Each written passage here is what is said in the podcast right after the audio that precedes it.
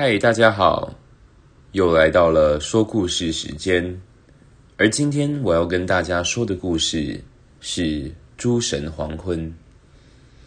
相信很多人都听过这个词，对很多人来说就是世界末日的代表。但对于这个词真正代表什么，又还是一知半解。就仔细听我娓娓道来。诸神黄昏会发生在众神沉睡之际的冬天，只有阿斯加的守护神海姆达尔还清醒着。他看着这一切，却无力阻止。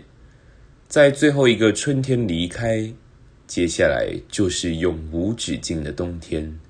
没有人能够阻止，没有温暖。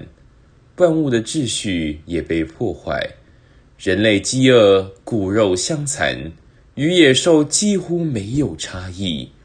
各种天灾相继而来，洛基的孩子们毁灭般的登场。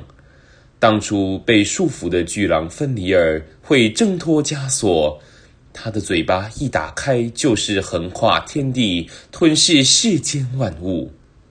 巨蛇耶梦加德吐着鲜红的蛇信，将毒液注入大海，毒死海洋生物，或朝天空喷洒毒液，毁灭天上飞鸟。死亡成为这两位洛基之子的代名词，而这只是开始。所有的反派生物会倾巢而出，他们摧毁彩虹桥，所到之处。了无生机。这时，海姆达尔会吹响他的号角，号召众神起身反抗。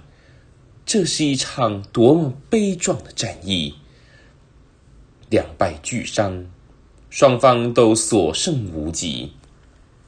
最后的大战是海姆达尔对战洛基，双方酣战多回，最后双双重伤身亡。但千里眼海姆达尔将死之际看到了未来，他看到诸神的子嗣战胜，他看到世界秩序的重建，他看到正义终将得到回报。火焰巨人在这时举起了他的火焰之刃，用大火烧毁了整个世界。到后来，曾经的喋血战场回归平静。万物成为灰烬，海洋反复冲刷，一切回到太初。诸神的子嗣会在此刻升起，为世界带来新的秩序。名为生命的女人与名为生命之渴望的男人会产下新的人类，而一切从这里开始。诸神的子嗣会在新生的地上找到一系列的西洋旗，分别代表着众神与反派。在晶莹的阳光下，六位子嗣玩着西洋旗。这世界，这场故事，这场游戏，重新开始。以上就是诸神黄昏的简介，感谢大家的收听。